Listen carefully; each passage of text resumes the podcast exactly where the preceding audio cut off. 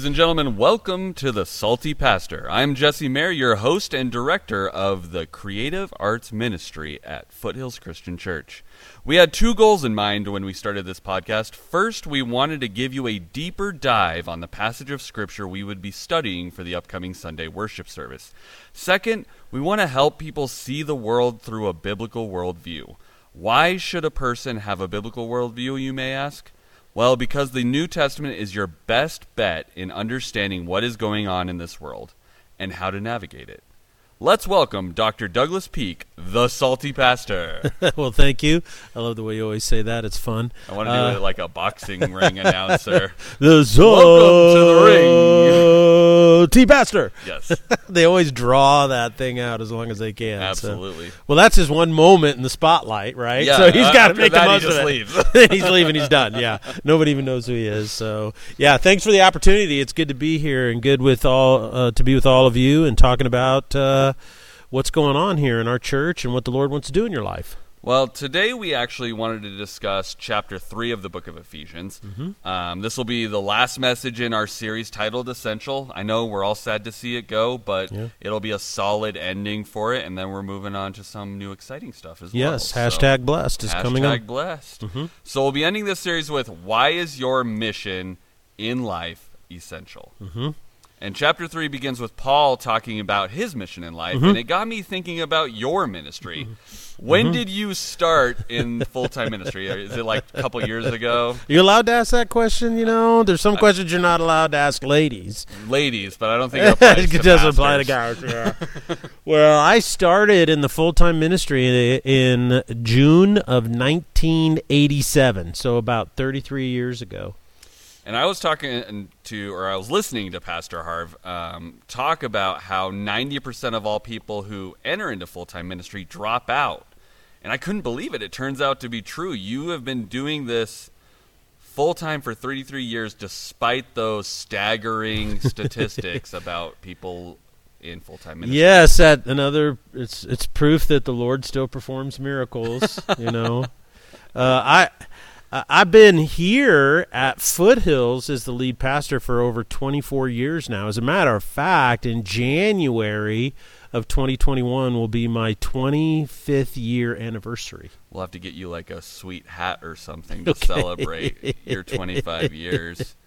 But yeah. it- I mean, that's amazing. Uh-huh. it's for that length of time, and you've been here at Foothills. A lot of Yeah. pastors jump around, but you've Yes, been solidly committed to Foothills for Mhm. almost 25 years now.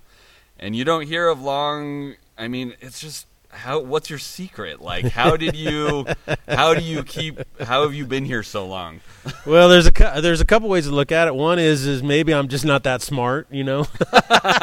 you just keep. I don't think that's. I don't think that's accurate. Uh, uh, the other one is I'm just incredibly stubborn. Maybe that could I mean, be that it. could maybe, maybe, maybe. I can be stubborn. Yeah, but uh, I I think that as you as you uh, go on in life, as you mature in life and mature in faith, you start to understand what your mission is, what you're good at, and what you're not good at. Uh, when we came here, uh, my oldest son Zach, who's married now and 25 years old, who's be 26 in December.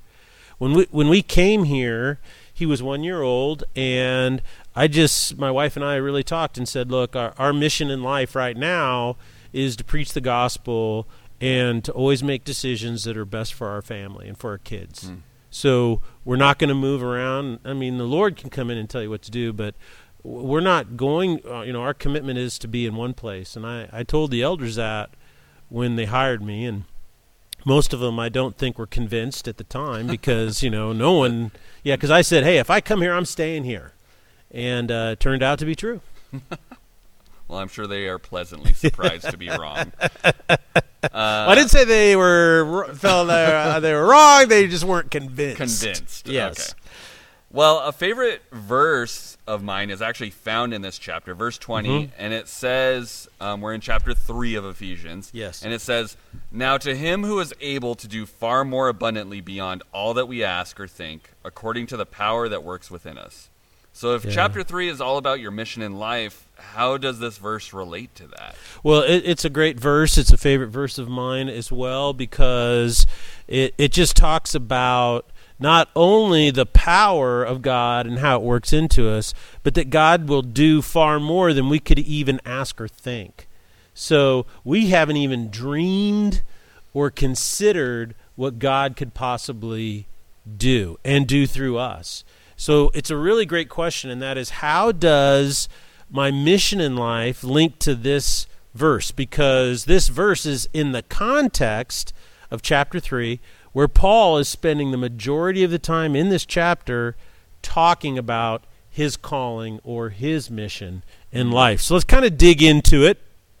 Uh, verse 1, 2, and 3 says this, and you really get the flavor of Paul's uh, uh, discussion of his mission in life right off the bat. It says, for this reason. Now, if you remember in our earlier podcast when we were doing chapters 1 and 2, it talks about God's cosmic plan, how your faith is essential in God's cosmic plan, and how his cosmic plan was to remove division you know, and bring peace. Right. And he says, and for this reason, so it's based on the teaching in chapter 1 and chapter 2, he says, I, Paul, the prisoner of Christ Jesus, for the sake of you Gentiles. So Paul is writing this from prison, and he's writing it because he was arrested in his ministry to Gentiles. Hmm. Now, what happened is he would go into cities, he would start to reach out and include Gentiles in the preaching of the gospel. He would include them in the message. And other Gentiles and other people living in those cities uh, were threatened by it. In Ephesus, in particular, they really persecuted him. If you go in the book of Acts, you'll see that they they uh, uh, whipped up a crowd and they tried to arrest him and they tried to mm. they beat some of his people, his uh, follow the people that were with him, traveling with him, travel companions, and so.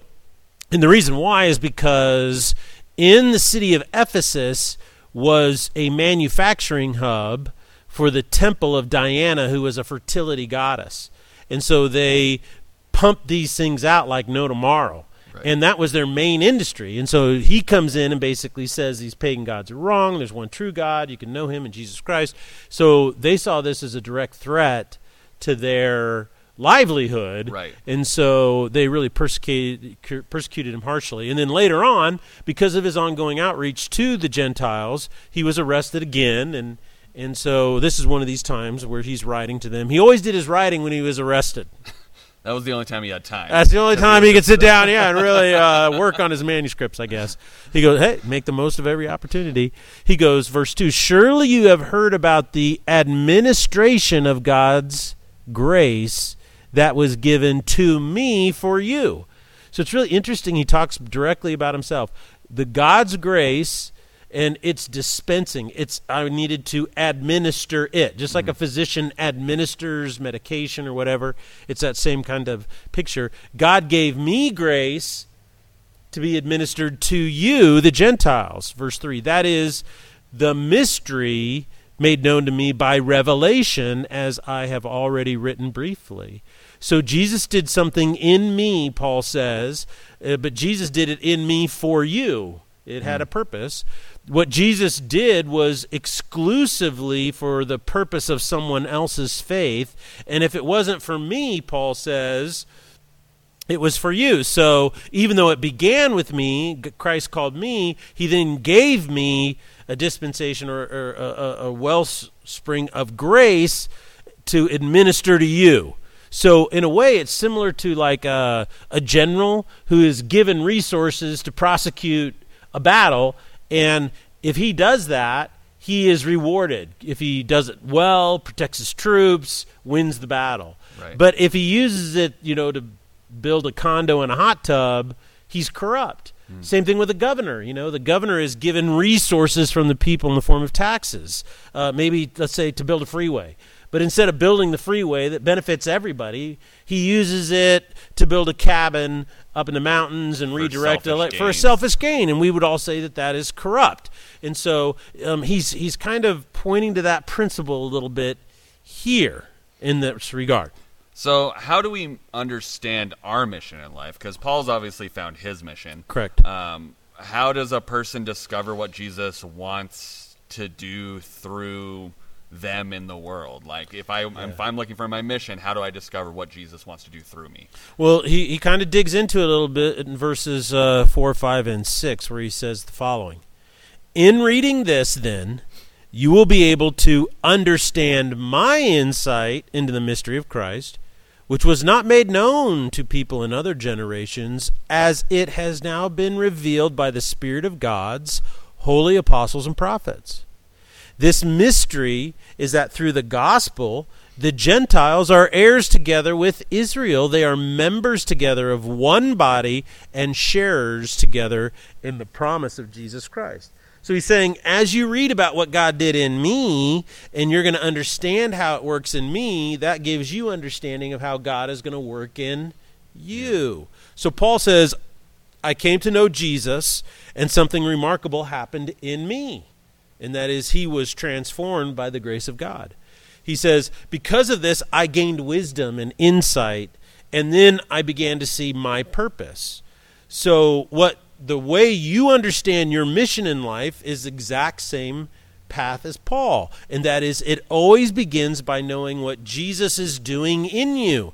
This is why Paul wrote to the Philippians it's important to work out your salvation in respect and severity or trembling. In other words, you should really endeavor to understand what Christ has done for you on the cross and then having you become a new creation in Him.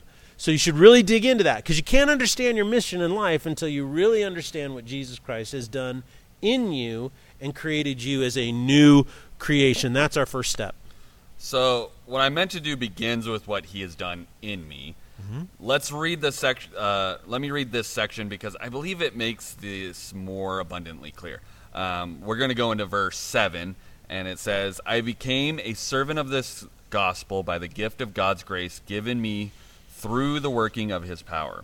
Verse 8 Although I am less than the least of all of the Lord's people, this grace was given to me to preach to the Gentiles the boundless riches of Christ and verse 9 continues on and says, And to make plain to everyone the administration of this mystery, which for ages past was kept hidden in God who created all things. Yeah. So it's interesting. He says, I became a servant of this gospel by the gift of God's grace given me.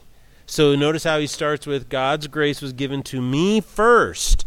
And then he goes, and it was through the working of his power in me. So Christ did something in me. And so basically, because of what Jesus did, I now know what I must do. So what Jesus did is how I know what I must do. And really, what it comes down to is most people try to start with the end in mind when they think about their mission in life. And they think like this it's uh, well, my, my, mission in life, you know, is it going to be a race car driver, you know, and I want to be on the Indy circuit and drive an Indy, you know, the Indy 500, and I want to drive a red and purple car, and I want to have this helmet and all this kind of stuff. So they think in very specifics uh, about the end thing. This happens all the time when you talk to young people who want to get married. You know, you like, well, who do you want to marry? Well, I hope he's at least six two. You know, he has abs and he's dark and handsome and a little little dangerous. You know, they just they describe in this overwhelming specificity and at first, when I talk to young people, and this is, you know, wisdom of age, is I don't have the heart to tell them to say is like, you know, that has absolutely nothing to do with whether you have a happy, joy filled, blessed marriage, right? no, you know. Uh, you don't want to burst their bubble. But what people do is they start with the end with specificity. And what they don't understand is that you first must understand that you are a vessel or a conduit of God's grace. And so, if you can't understand that first, you'll never understand how God will move through you to bless somebody else. And that's how you discover your mission in life. If, if you want to get married to somebody, and you want to marry somebody so that they will make you happy and they'll look the way you want them to look, because that's where you're going to be satisfied, then you are on an endlessly impossible quest. That is not going to happen, Right. right?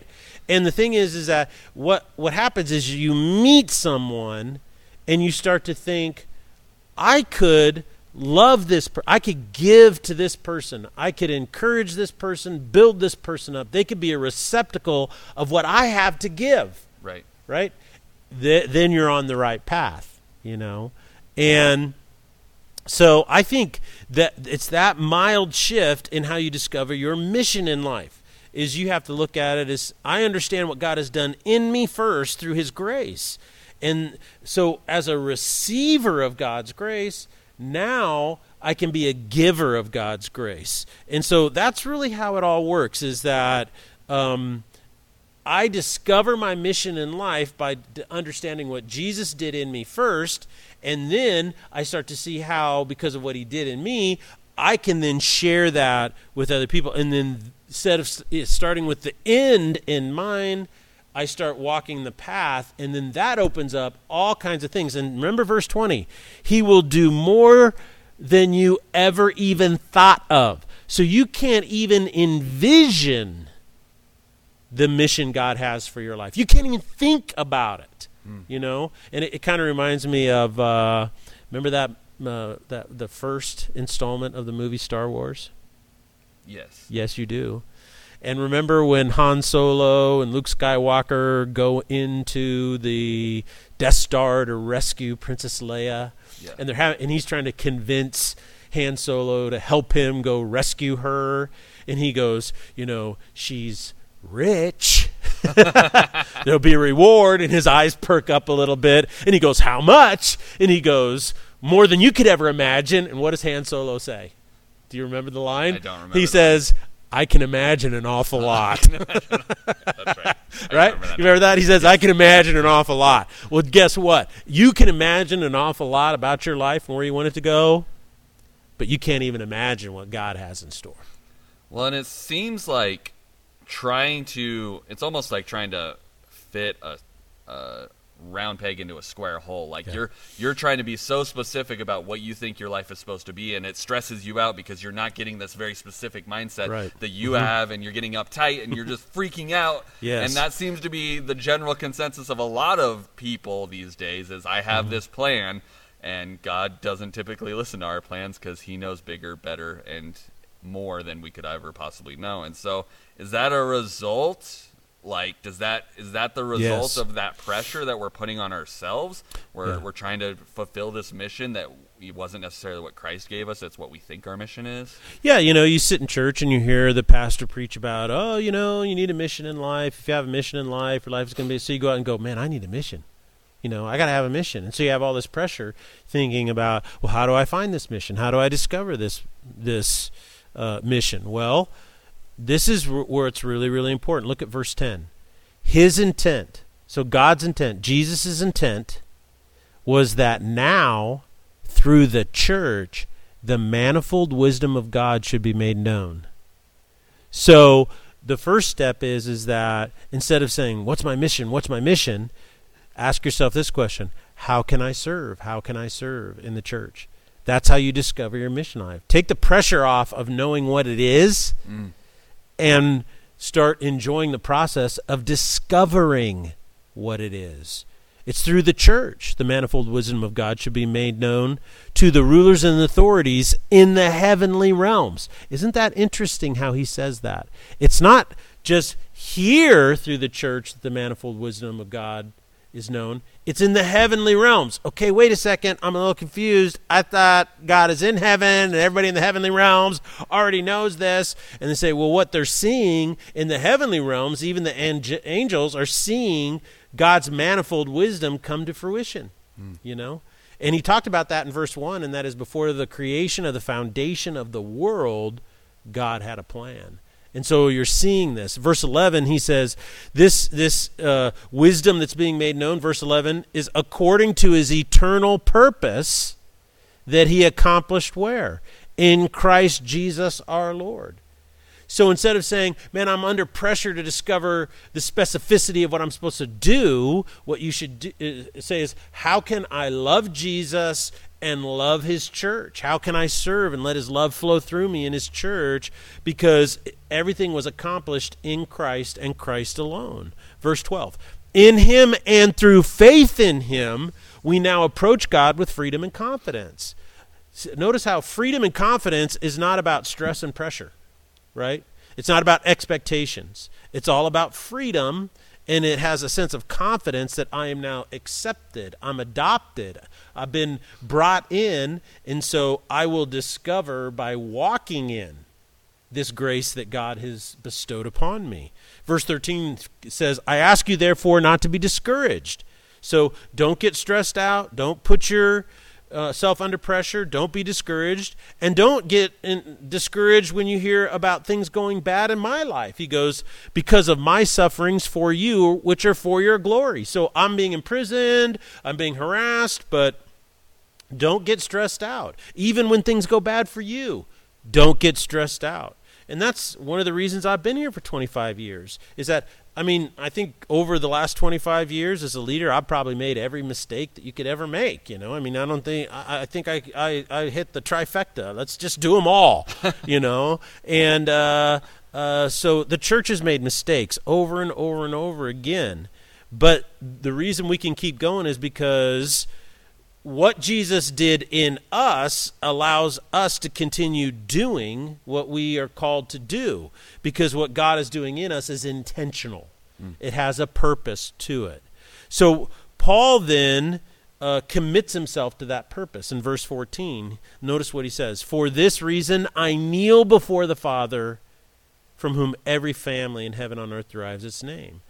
So what he's saying is by kneeling, I am giving my devotion, my fealty, uh, everything to God and God alone because He is the source. He's the source of my family here on earth. He's the source of the church and my heavenly family, which I have been adopted into. So, understanding how Jesus moves through us as we embrace our mission in life seems to be the key to a powerful living. Yes, and that's what he kind of gets into now. Notice how this whole point about discovering my mission is focusing on what Jesus has done in me and then how I can manifest that in the body of Christ. Because look at what he says in verse 16 I pray out of his glorious riches. He may strengthen you with power through his Holy Spirit in your inner being so our capacity to discover our mission in life starts in our inner being, right? And the power of God is through his Holy Spirit within us. Verse 17. So that Christ may dwell in your heart through faith. So if you want to discover your mission in life, your ministry in life, your purpose in life, then focus on Christ dwelling within you full time in your heart through faith. I pray that you, being rooted and established in love, so this is the greatest calling of every man, every woman, and every child, that you walk in love, you live in love, you're established in love. This is the most fulfilling thing that your soul and life will ever experience. And then verse 18 says, You will be established in love, may have power together with the Lord's holy people. So we, we do this together to grasp how wide and long and high and deep is the love of Christ. So, the manifestation of my ministry, my mission in life, is to grasp how much God loves me, how much Jesus loves me and loves through me. And then verse 19 says, And to know his love that surpasses knowledge that you may be filled to the measure of all the fullness of God. So God fills us to the fullest measure. Your soul is meant to, to overflow with this wellspring of life that comes from Christ and Christ alone. And this is where verse 20 hits us then. Now. See, based on everything he just said, now, that's a very important word. Now, now you can get a hold of this. Now you can grab a hold of it. You can understand what it means. You know how it functions. You know how it's experienced. Now, to God, who is able to do immeasurably more than all we ask or imagine, according to his power that is at work within us, to him be the glory in the church and in Jesus throughout all generations, forever and ever. Amen. So when you get to that point, when you start to grasp this, that's when the most amazing things happen in your life. So it seems like the key to truly focusing on your mission in life and this this begins with thinking through all that Christ has done for me in my life 1st Mm-hmm. And then as I begin to grasp the depth of what he's done in me, then I can begin to understand what he wants to do through me. Yes, this is the essence of discovering your mission in life. So, and I think it's important because you use the phrase discover, not choose your mission Correct. in life, which Correct. is what we talked about earlier. Mm-hmm. So let's do some takeaways. What what should we take away as we wrap up today? Well, the first thing I think is is that people misunderstand the purpose of being adopted into God's family or being made a part of his church. Is that if you're a follower of Christ and you see yourself as redeemed, you know, you've been born again, you've been saved, then you're a part of the church. Regardless of how you feel about it or think about it or you've had bad experiences or good experiences, you're a part of the church.